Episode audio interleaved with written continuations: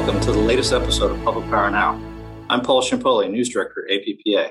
We're joined today by Henry Martinez, General Manager of California Public Power Utility Imperial Irrigation District. Henry, thanks for joining us. Good afternoon. Thank you for having me. Sure thing. So, Henry, just to kind of get things started, could you talk about your career path in the utility sector? Certainly. Well, thank you. Yes, I've been in the utility business, electric utility business specifically, for about more than 45 years, starting with Southern California Edison as an entry-level engineer in 1975. And through my career, worked with the large utility, both public and private, with Tennessee Valley Authority, where I spent about 7 years, 10 years with the Department of Water and Power in Los Angeles. And here in the last 3 years with the Imperial Irrigation District.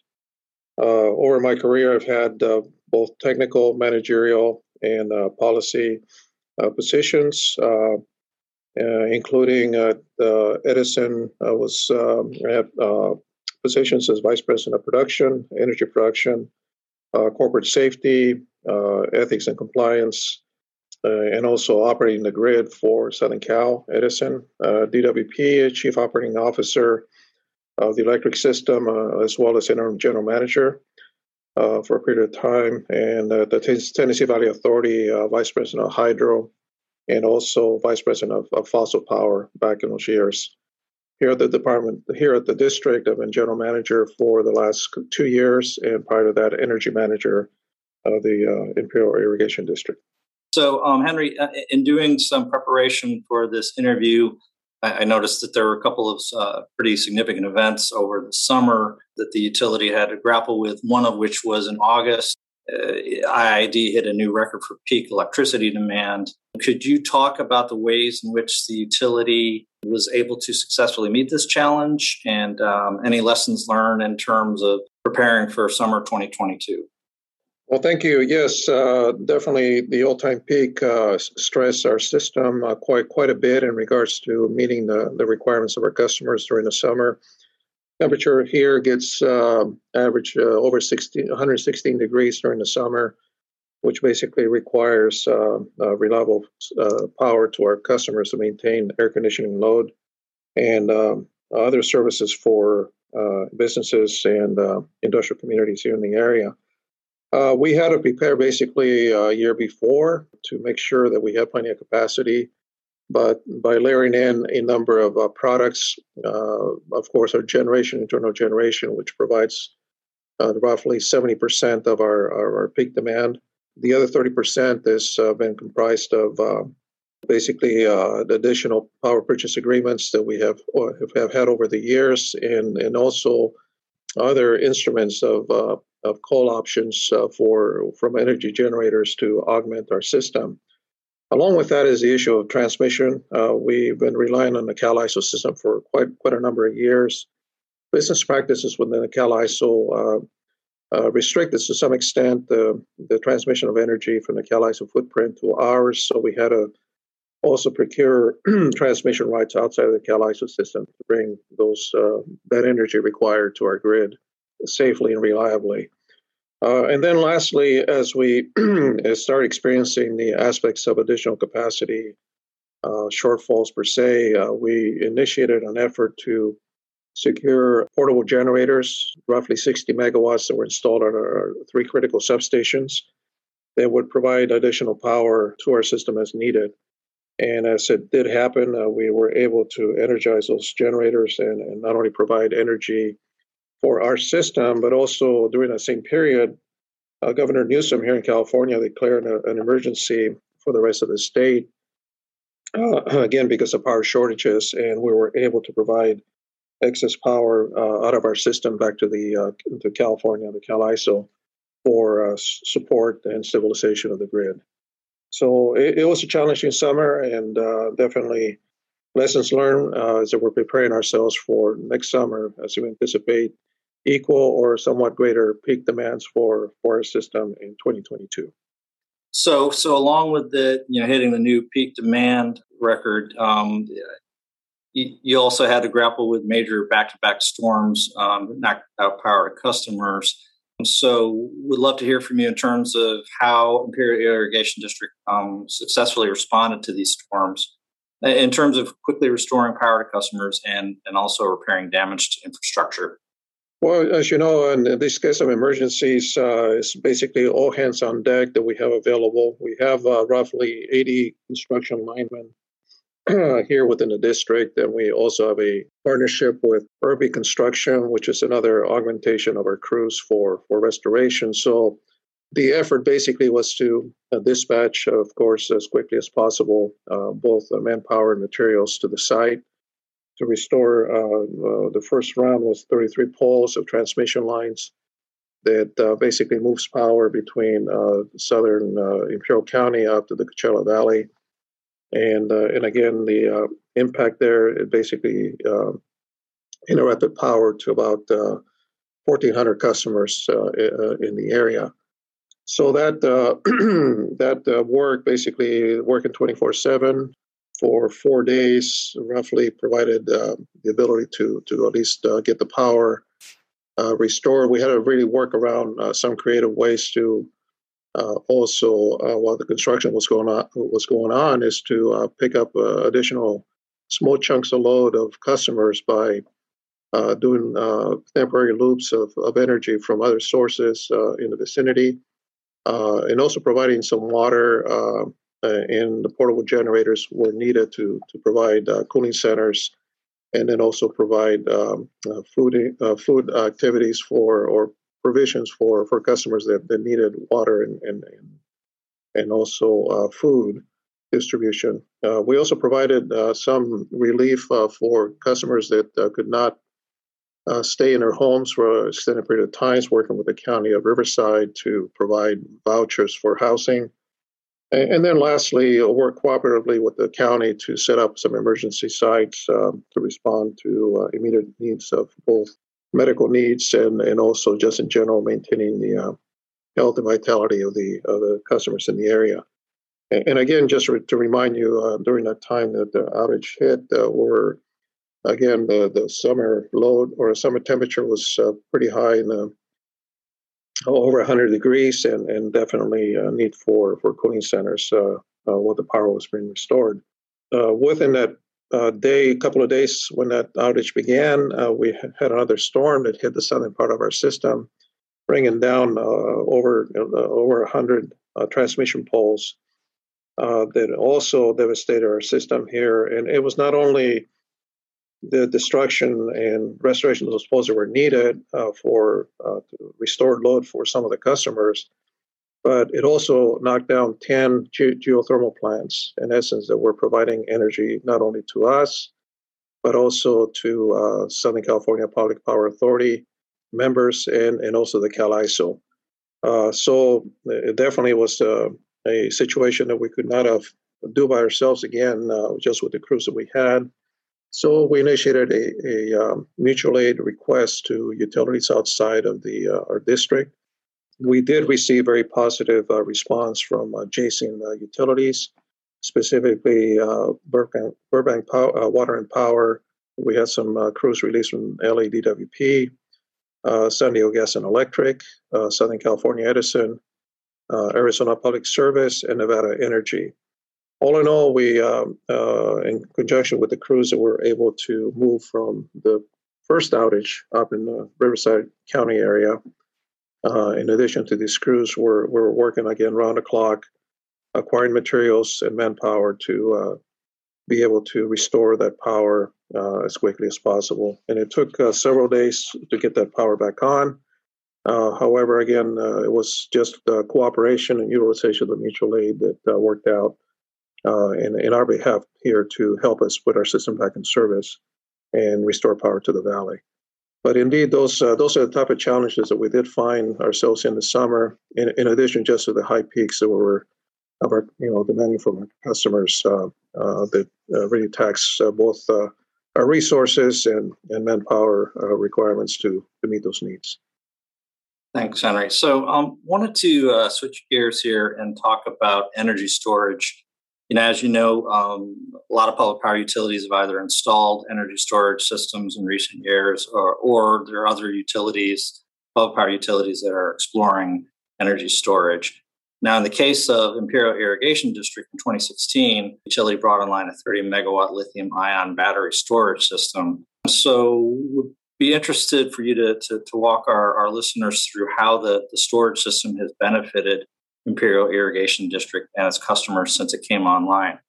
Well, certainly, and this is this edition, as you said, it was installed in 2016, and has really provided a lot of benefits to the district as a balancing authority to meet the requirements to balancing not only the load, but also to provide those ancillary services that are required to maintain the system stable and reliable.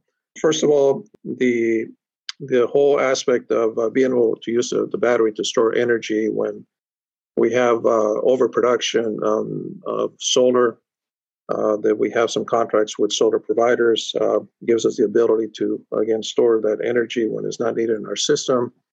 And then dispatch the energy when it's most needed.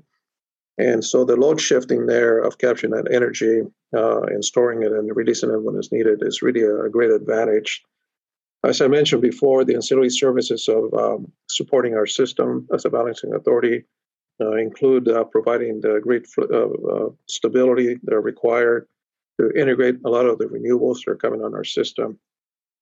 It also provides frequency regulation, power balancing, and then in addition to that, as we start to import or install more renewable energy projects here in California, the battery becomes a good enabler to integrate those systems smoothly into the grid. And the other part, I think, in the aspects of the battery is that it can be also used as a black start unit. That is that if for whatever reason we lose power in the whole system, we can use the battery to begin starting our gas plants, in essence, as a black start, in conjunction with also the hydro system that we have, hydro units we have installed on the All-American Canal. And then ultimately, at the end of the day, it also provides us better utilization of our fossil units, our gas units, because you don't have to necessarily start and stop the peaker units or maintain more stable load on the gas units, so they're not wrapping up and down. So there are a lot of benefits to the battery. And so from that perspective, we just issued an RFP to procure another 100 megawatts of batteries here over the next year or next couple of years, so that we can continue to add more battery capacity in our system. We see this as a good tool to integrate and transition our whole portfolio of generation as we continue to advance more and more renewable projects in our system.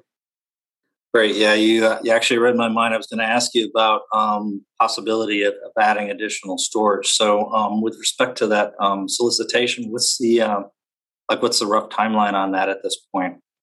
Well, we're asking for a fairly turnaround response on this RFP. We're trying to secure additional capacity for next summer, and we're asking potential energy providers or contractors that may be interested in this RFP to see if it's possible to install at least 60 megawatts before the next summer, so we can secure that capacity requirement, and then an additional 40 megawatts over the next couple of years.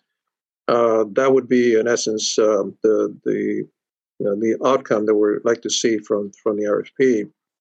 We're also looking for 4-hour batteries and 8-hour batteries. We're looking at that option because, again, with the situation of the long-term duration of storage and smoothing out the system, sometimes the 8-hour batteries can bring us more ability to regulate and better utilize the production levels of energy, not only in our system, but also from the outside of our system as well. So we're looking at different options, but in essence, we have a short fuse to get these batteries in place. And we realize that the market may be already at this point saturated with a lot of requirements or requests for batteries, and the supply may be short due to the availability of batteries. But nonetheless, we're asking for an aspirational goal at this point to get these 60 megawatts online by next summer. So it is a big lift, but we believe that, again, this is going to be fundamental to our system going forward. So just a wrap-up question, bigger picture kind of question for you, Henry. What are your current priorities for Imperial Irrigation District? And are there any specific projects underway at the utility you'd like to highlight? Certainly. So we're in the process of beginning construction or reconstruction of a transmission line that basically ties our system directly to the California Independent System Operator. It's called the S line, and this is an 18-mile transmission line. It's currently operating at 92,000 volts, and it's going to be upgraded to 230. So it'll be a high voltage, a critical path basically for system stability between our two systems, and it also provides import capabilities and export capabilities in and out of our system back to California. So that's underway now, and we plan to begin construction later this month, so we can provide to increase the reliability of our system and again improve the transfer capability between CalISO and us. With that in mind, we're also there's a lot of development here on additional geothermal in the known resource area for geothermal that we have near the Salton Sea. And with that, there's been a recent announcements of adding substantial megawatts of new capacity. Roughly, there's about 540 megawatts of current geothermal. And the idea is to expand it probably more than 1,000 of new geothermal in the next several years. And in conjunction with that is also create a lithium extraction process to take advantage of the brine that is used for geothermal. So those two developments themselves will require additional transmission lines to be able to export the energy out of our system. And from that perspective, we're looking at, again, to how do we expand the system in such a way that we can facilitate take advantage of that new renewable resource, which is very attractive because it is dispatchable and it is also baseloaded, which is something that California needs. And not only us, but frankly, I think throughout the West, that's the kind of dispatchable renewable energy that's really desirable to maintain the system steady. In conjunction with that, there's, again, other transmission expansions that we're looking at to, again, continue to reinforce the ability to be more flexible in the way that we import and export systems, energy from our system. We're also upgrading what we call Path 42. This is the interconnection between ID and California ISO up in the Coachella Valley. We have applied for an increase in export capacity there. We expect that project to be completed at the end of the year, which basically will double the export capacity that we currently have to CalISO as well. And then, of course, we have a list of many, many projects, solar interconnections that are being requested for our system, solar battery components, and then also a new nascent type of technology of hydrogen production that at least a couple of major developers are interested in locating here in the valley. So I guess in general, we can say that there's a lot of potential here developing for us that is going to bring a lot of opportunities here for the Imperial Valley, but at the same time, a lot of challenges in regards to infrastructure, new investments, and from that perspective, being smart and progressive in moving these projects forward. All in all, I think the projects themselves are going to provide quite a bit of new jobs, changing the economy to some extent, and diversifying just the type of services we have here in the valley. Well, great, Henry. Thanks again for taking time out of your day to speak with us. It's been a great conversation, and like to extend you an open invitation to return as a guest on the podcast at some point in the future. So thanks again for taking the time out of your day to speak with us. Well, you're welcome. And again, thank you for the opportunity. And I think as we see some of these projects developed, they're more coming to fruition. It would be a good time maybe to check up and provide you with an update on where things are at. Okay, thanks again.